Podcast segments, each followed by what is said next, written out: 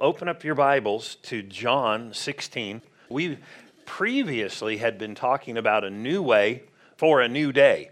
This was a teaching that Jesus presented to his disciples, like, you know, a day or two before he died. He just started teaching what to do after he left and how life would be, what they would face, how to pray differently at that time than while he was here. And he just went, he went after it. And I mean, we don't find him teaching like this about the future, you know, what to do in his absence. There's only little bits. And most of the time when we hear this, we hear about Mark 16, going to all the world, you know, and preach the gospel, or Matthew 28, make disciples, and things like that. But here, John 13, the whole chapter, John 14, 15, 16, and technically into 17, he was teaching us how to live today, the day we live until he returns. And so it's interesting to me that we should maybe then give some thought, some idea. Look at this. I mean, he didn't teach the disciples about the Holy Spirit. At least it's not written during the years he was on the earth. He didn't go into extensive teaching until the day before he gets arrested. And then we have John 16, where he just goes through what the Holy Spirit would do to help us to minister to the lost in the sense of convicting people, what he would do to comfort us, teach us, direct us, guide us, help us in ministry. I mean, he just goes through a list of different things because he wanted us to be prepared in his absence. And so in John 16, we're about to look at something. Earlier on, you know, when I say earlier, a day before maybe or so in his teaching, he talked about having sorrow. You're going to be sorrowful. I'm leaving. You're going to have sorrow. There was going to be some sorrow because they were all going to watch him die. But this time, when he brings it up, he adds something to it that is not only for them, but for every believer. And so in John 16 22, it says this Therefore, you now have sorrow. Why? Because I'm, he kept telling them, I'm leaving. This is it. And they're about to watch him die, suffer, and be scattered. It says, Therefore, you now have sorrow. But, wow, I'm glad he didn't say, You have sorrow. Good luck. He said, But I will see you again.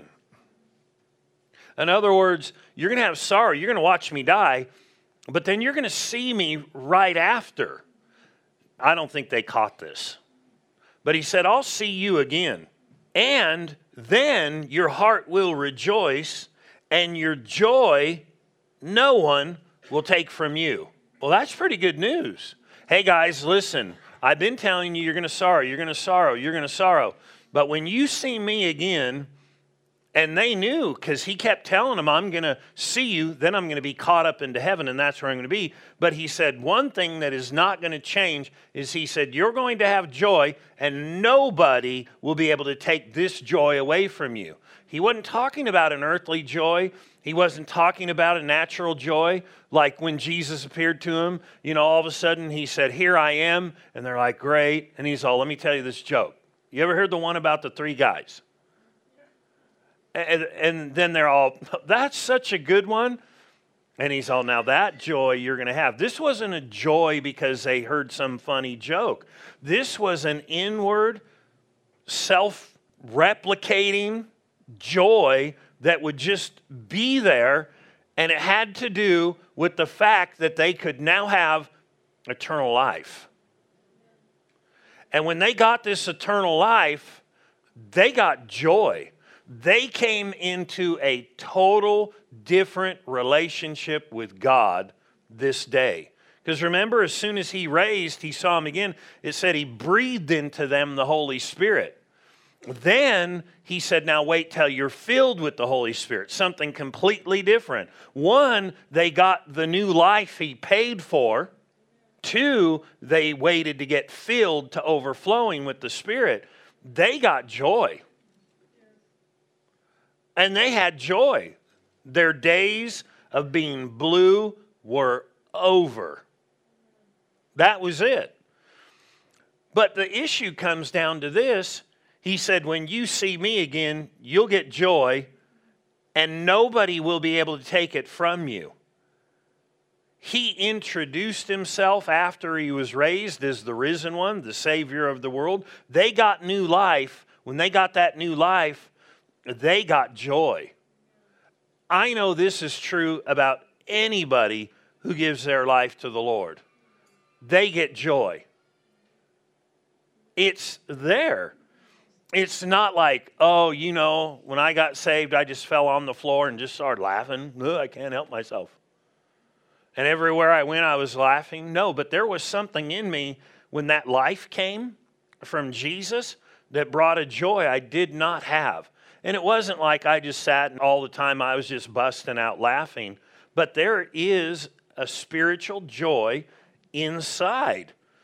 And it's interesting, he said, when you see me, when you see me, when you see me, when you see me, when you see me, you'll get joy, your heart will rejoice, and then nobody will be able to take this.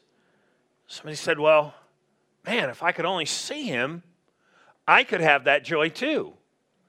And what people don't realize is Jesus introduced a religious man to this kind of thought of truly seeing him, truly seeing the kingdom, and truly seeing spiritual things. So go back to John, the third chapter. A religious person came to him one night, had some questions for him he wasn't trying to entrap Jesus. Some of the religious people, they didn't care about the truth. They didn't want to know the truth. They basically just wanted to entrap him and because why? Because Jesus was intruding in their religious system where they had rulership. And they didn't like the idea of losing it. The problem was they were locking God out. Jesus even said, You have taken the key of knowledge from the people, talking to the religious people. What's a key? It opens up the door. And he said, You have not entered in. Now you're taking the key of knowledge from them, and they're not entering in. So, what was the key? Knowledge. And he said, You're not even properly telling them, you're not going in, you're not entering in, they're not entering in. But he didn't always talk like that to some religious people. Some wanted to enter in, some wanted to know. And here in John 3, I was only going to read one verse, but I think I'll start in the first verse and read down to the verse I was going to read because there is much there. This was a different approach from a different religious leader. He said, verse 1 There was a man of the Pharisees now, Pharisees were one of the main religious leaders of their day, a type of them. There were different groups, and one of the groups were Sadducees, and they kind of held to a certain belief, and Pharisees, and then there was others. And the Pharisees believed there would be a resurrection. The Sadducees believed in God but didn't believe there would be a resurrection. Well, he's of this group of the Pharisees. And it says, And there was a man of the Pharisees named Nicodemus, a ruler of the Jews, or you could say a teacher of the Jews. This man came to Jesus by night. He, he didn't do this publicly, he got a private meeting. Because you, technically, he might have got the boot. You know what I mean by that? Somebody said, Oh, I got boots for Christmas. No, I'm not talking about that. I mean, he would have got kicked out of the group of the Pharisees. And so he said, He went there by night. This man came to Jesus by night and said to him, Rabbi, we know, even the ones that were fighting it, he said, We, me, and them, we know that you are a, not a prophet, but he was, not the Savior, but he was. So the first thing he said, he said, You are a teacher. Let that sink in. You know, I have a little plant on my windowsill. And when I water it, you can only put a little bit of water in it and you have to get the dirt a little wet, and then it just has to sink in. Anybody know what I'm talking about? Uh, you just put a little bit of water there, and it sinks in. And if you put a bunch, only a little soaks in and the rest runs out. There's two little holes, and then I'm cleaning up the counter. He's a teacher. I'm letting that sink in. Teacher. What's he talking to Jesus about? You are a teacher. And we know you're a teacher from God. You are a teacher from God. Let that sink in. Because so many times people change the rest of what he said, like Jesus was elusive. Jesus was not elusive. He actually said, You're a teacher from God. We know it. Ready? Aim. Let's read on. This man came to Jesus by night and said to him, Rabbi, we know that you are a teacher come from God. Now he's going to endorse why they have come to believe he's a teacher come from God.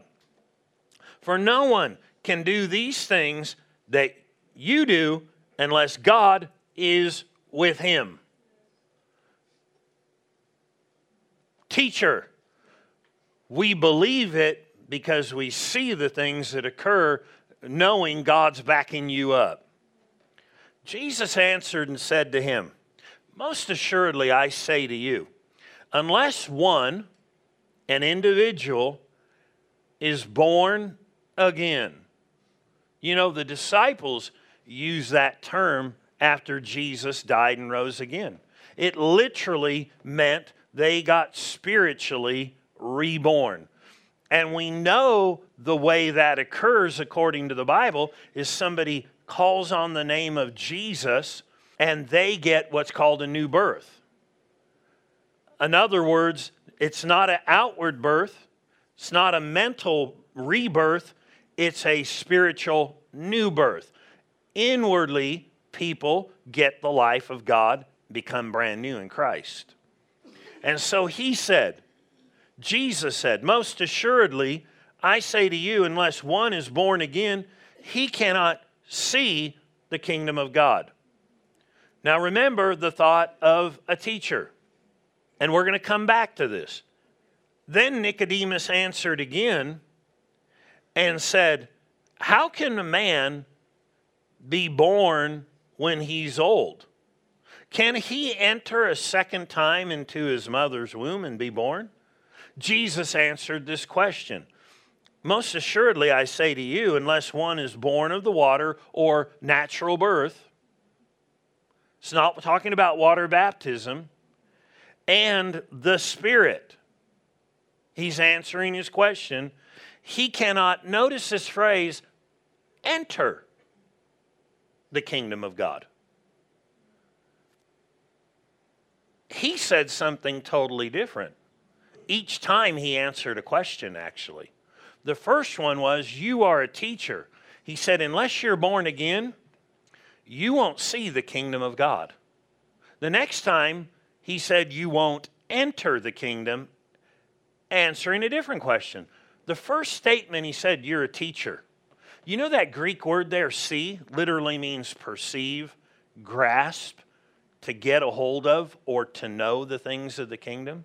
Uh, basically, Jesus said this unless you get born again, you're not going to really perceive what I'm teaching. You're not going to perceive the things of the kingdom of God. You're not going to inwardly be able to grasp them. They will not be a reality to you like they should be unless you're born again.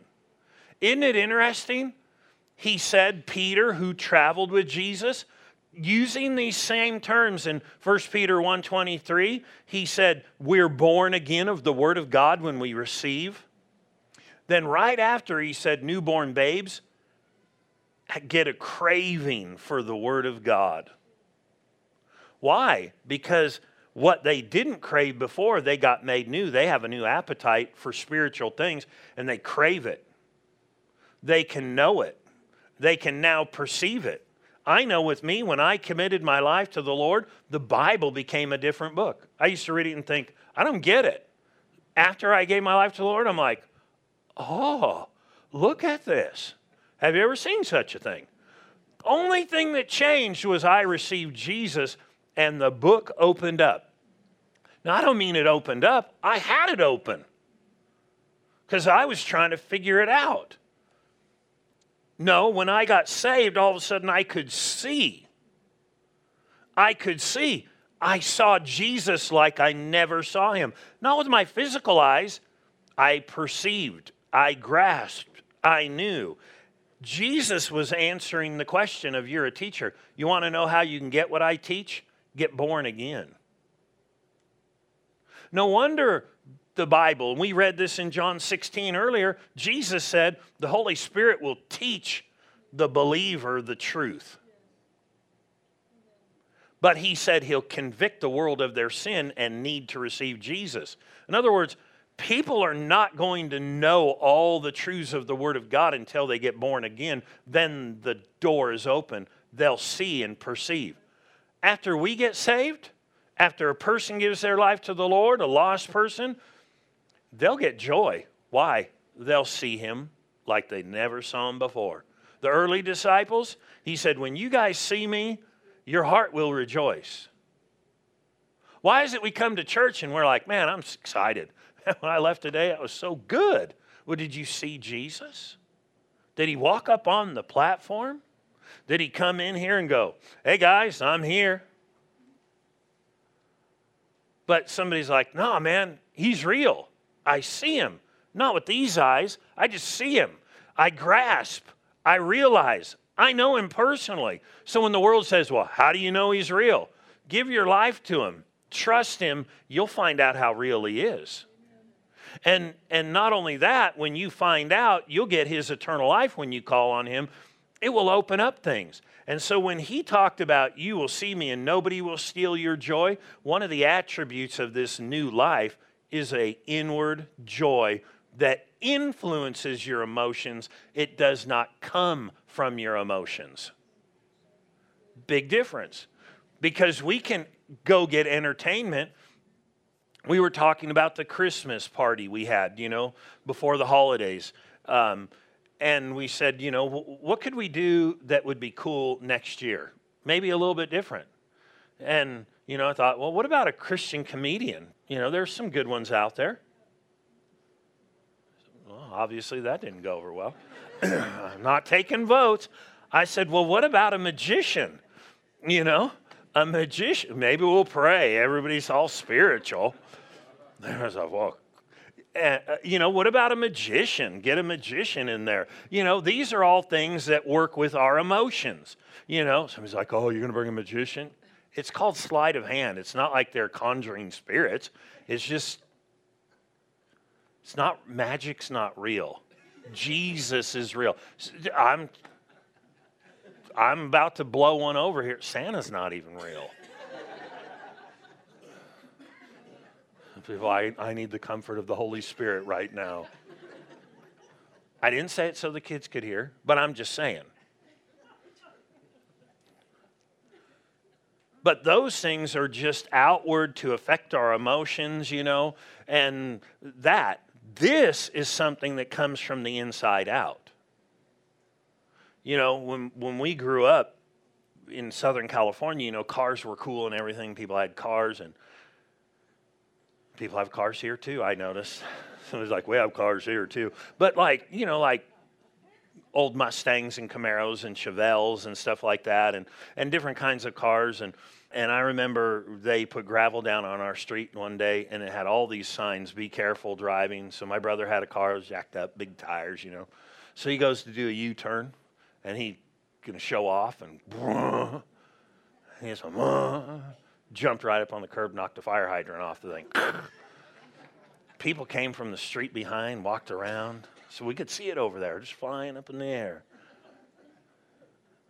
I mean, it just it that water was there the whole time. All somebody had to do is knock that off. Now that's not what we want to do.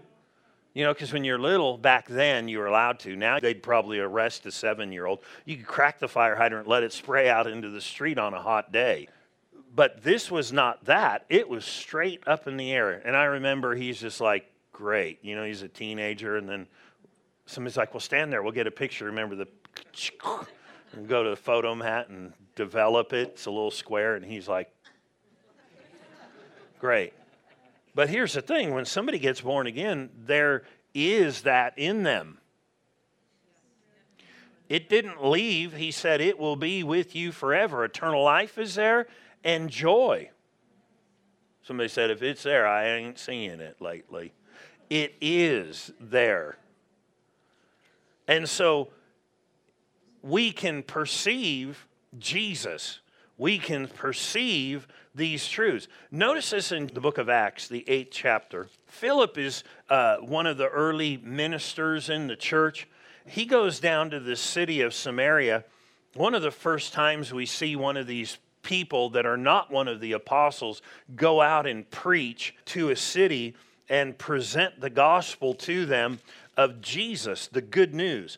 And it says in verse, we'll start in verse 5. Acts 8 5. Then Philip went down to the city of Samaria and preached Christ to them. And the multitude, with one accord, heeded or gave attention to the things spoken by Philip, hearing and seeing the miracles which he did. For unclean spirits, crying with a loud voice, came out of many who were possessed, and many who were paralyzed and lame were healed. And there was great joy in that city. The city gave their lives to the Lord, and then joy came in the city we as a society have a lot of stuff wrong in our thinking. We think, well, what we need to do is make these people moral and go out and tell them, quit doing this. No, what they need is Jesus.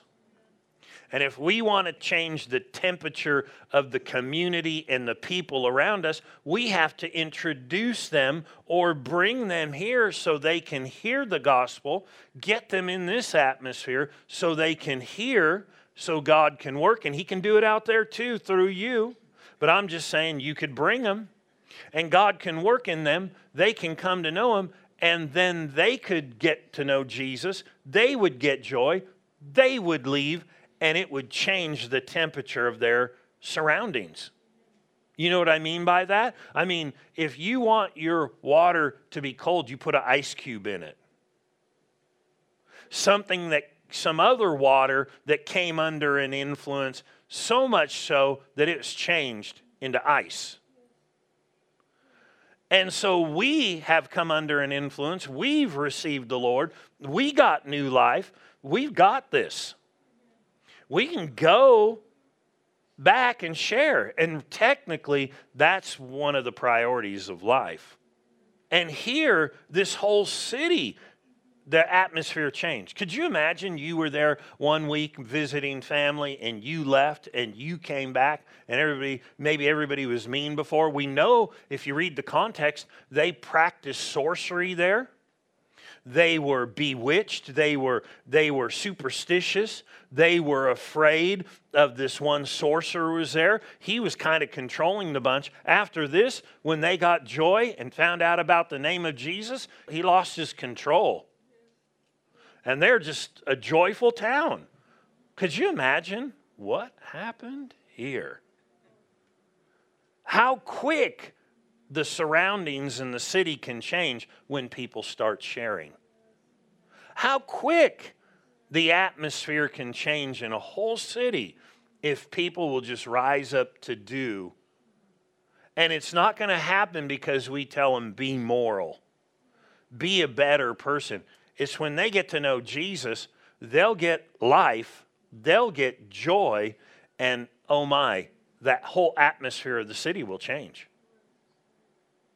I remember uh, during the riots, uh, you know, when Rodney King, if you remember that in, in California, living there, I remember when the riots broke out and they sent the National Guard in, you couldn't even drive on the freeways.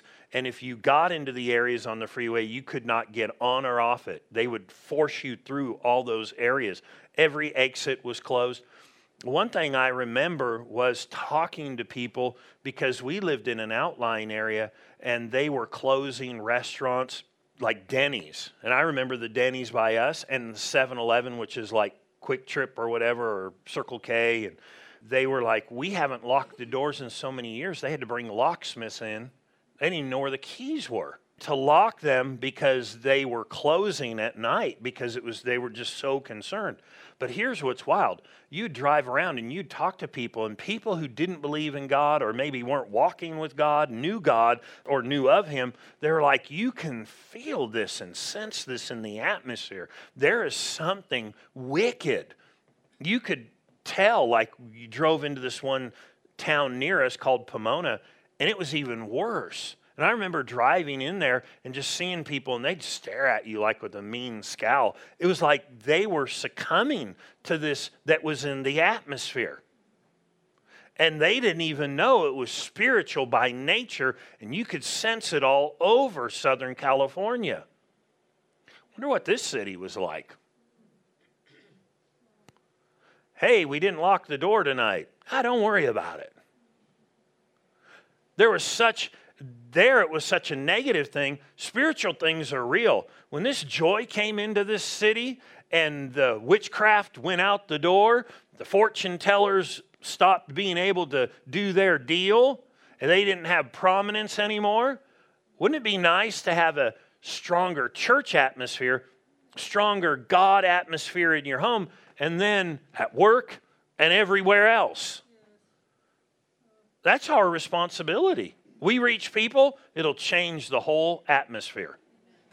Period. They did it. It worked. And then the whole town was depressed when they learned about Jesus. You would think that's what, by what society feeds people, oh, enough of this Jesus stuff. No, getting Jesus will give them all they want. He won't rob them, He'll enhance life.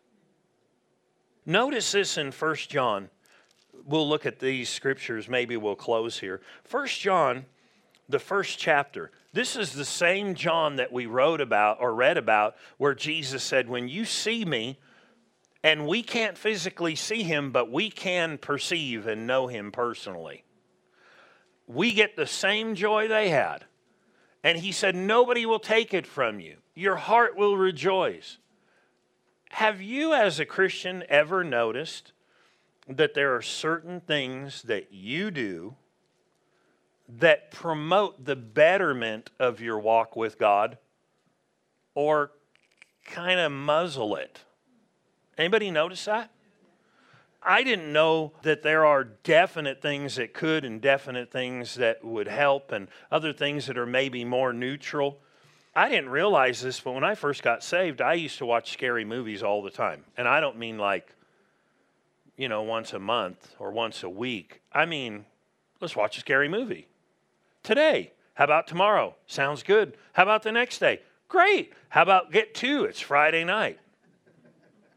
Oh, there's a new scary movie. Let's go to the movie. And just horror flicks after horror flicks. They don't promote joy. just trying to give you the obvious here. Some of you are like, well, I knew that. Well, then quit watching them. And, uh, and you know, you go out walking around and you're like afraid to walk by a bush. You're like, oh, a bush. like somebody's really going to jump out with a chainsaw. But now so many people have been watching them, they might. Because there's crazy people. But we can have joy. And if you walk in joy, according to the Bible, you're actually going to begin to walk in God's strength. So technically, you have joy and you have the potential for strength, but the way to access it is get saved, you get it. But what about after? We all know there's times, you know, just, just by coming to church, just that simple act of discipline, doesn't it affect your joy to a degree? And not that you like, like I said, roll around on the floor and you're laughing, but it's almost like, man, it can lift heaviness. Well, where did that heaviness come from? Where was that allowed in? if some things promote and some things hinder, we ought to know what they are. Because he said, This joy you can have, and it will not leave you, so it'll be with you. So, just like that fire hydrant, the water was there the whole time. It needed to be activated. So, he activated it with his car. You with me? What's wild, they had just redone the street and put the sand down, which made it just wonderful to do burnouts and spin out. You know how they have these little metal caps that go? They have a big collar that goes in the ground, and then they're in front of the fire hydrant, and then you pull that up, and then they turn. If the fire hydrant breaks, you turn that, and it shuts off the fire hydrant. Well, these nice guys that did the street just covered them all. That's awesome. So it was flowing for a while as they're out there chiseling, trying to find where is that. And I'll tell you what, I'd rather have something flowing that's from God out of the inside of me than have it all bottled up. And so John actually taught a key to keeping this in motion for Christians. 1 John 1 1. Way in the back of your Bible, right before the book of Revelation is a single chapter, Jude, and then a couple, you know, second and third John. But First John 1, verse 1 That which was from the beginning, which we have heard, which we have seen with our eyes, which we have looked upon, and our hands have handled concerning the word of life. Well, we know from John's teaching right now, he's talking about Jesus. Remember? John 1:14, and the word became flesh and dwelt among us. He existed from the beginning. Not only did he pre-exist, but then we got to handle him. We know John laid on him, onto his shoulder, onto him. And they said, Hey, ask Jesus this. And because he was leaning over on him, he asked him a question. He said, Listen, from the beginning, which we've heard, which we've seen with our eyes, which we looked upon, and our hands have handled concerning the word of life, the life was manifested, and we have seen. And we bear witness, and we declare to you that eternal life which was with the Father and was manifest to us. We've seen Jesus. So have we if we're saved. But we've seen him too, just not with our physical eyes, but we perceive him. We have a real relationship with him. And notice this, he said, he was manifest to us, verse 3 that which we have seen and heard, we declare to you, that you also may have fellowship. Notice that word, fellowship if you're a member of this church and uh, you are here and you talk to people, and we call that fellowship, the interaction. But if you don't ever come and you meet somebody on the street or it's months, you know, and then they're like, "Hey, do you know the Lord?" Yeah, I go. I go to church. I know the Lord. And they're like, "Oh, well, where do you go to church?" You go, uh, "Christ to the Nations Church." Not that anybody be like this here.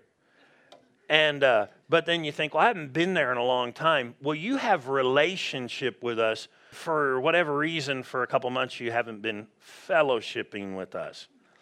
So when a person gets saved, they come into a relationship with God. But notice the term fellowship he said, That which we have seen, we've heard, we declare to you, that you also may have fellowship with us. And truly, our fellowship is with the Father and with his Son, Jesus Christ. After you're saved, you need to fellowship with God.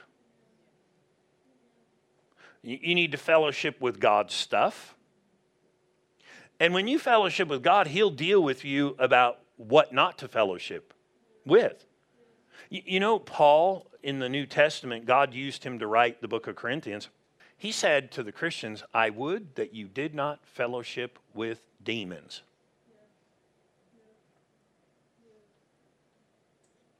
Is that possible? Well, I used to watch scary movies all the time. And after I got saved, I remember going back to the movie. This is what I was going to say. And something inside of me is like, yuck, you don't need to watch this. You don't need to see this. You need to stop this. Not a voice. The same way I knew the Lord, I perceived, grasped, realized how real He was way deep down inside. Way deep down inside, I remember sitting there in that movie going, and it was right after I got saved it was kind of like, okay, I'll go back and do the same thing I did. I was like, ooh, I should not be here. This is not good. And the person I was with, I'd look at them and they were focused on the screen. So I'd turn and focus on the screen. I didn't realize because they had just given their life to the Lord too that they were looking at me and they'd say, well, he's looking at the screen. Finally, our eyes met and we are like, ugh. I remember getting in the car and leaving. Somebody said, What do you mean fellowship? Interacting. And there's some things you interact with you can't help because it's part of society. But this we invited. I remember getting in the car going, oh, that was horrible. Why wasn't it horrible before I got saved? That ought to tell you something. I'm like, this is so wrong. And it was like, yuck. Because I'm fellowshipping, I'm interacting, I'm feeding on this I'm spending time with it. And it was like just shoveling dirt spiritually. I remember we were praying. I'm like, I need to pray. I'd never been bold about praying in front of anybody till right then. I hadn't been saved long, but I'm like, I need to pray. And they're like, Me too. We just started praying, and then we fellowship with the Lord. It seemed like that dissipated. But why waste your time allowing stuff on to drive it off? let it back in, drive it away. Why not just get stronger in fellowship with what promotes joy? I wasn't leaving going, wow, you sense the joy of the Lord like me? This is like a lot of life right now. I was thinking this is so the opposite of fellowshipping with God and being in church and doing the thing of God that I'm starting to learn about. I got to get out of here. This is ridiculous. I never went back. Notice this. These things, verse 4, we write to you so that your joy may run out. No, may, notice, remain full. Remain fellowship and walking with the Lord after you come into relationship with Him, responding to Him, getting around His things, doing His stuff will promote this joy to be full in your life or to overflow. Paul said it this way in Acts 20 24. He said, I've been able to live out my whole life and finish what God wanted me to do because I didn't just live unto myself, my own way. He said, Therefore, I have finished the course that God had for me with joy. I don't want to finish God's course without joy. I finished the race. I had no oil in my engine. My engine seized right at the end, but I made it. You with me? God wants you to travel this life, and that's why He wrote this right before He left, because they could not have this joy in them until they got saved. So He said, Listen, this is very important. If you want strength, because they knew the scriptures, the joy of the Lord is your strength you're going to be able to get this in you and you're going to be able to maintain it your whole life if you'll just walk with me, serve me, make me a priority in your life. Don't allow things in that will squelch it, and you'll have His divine strength and joy. Guys, go for it. That's what He was saying. He said, You'll see me, you'll perceive me the same way we perceive Him, we'll perceive joy, strength but there's things we have to do to cooperate with it. Hey, if we have an all prayer night, you know, come. Why? Well, when we pray, God will do things, but then it'll also promote something in you, your fellowship with Him. Now, I'm not saying that to promote like next Thursday we're having a prayer night. We don't have one scheduled. But I'm just saying do things that promote this that promote fellowship with God. You know, and when you're going through a tough time and you're thinking, I don't feel like going to church, go to church.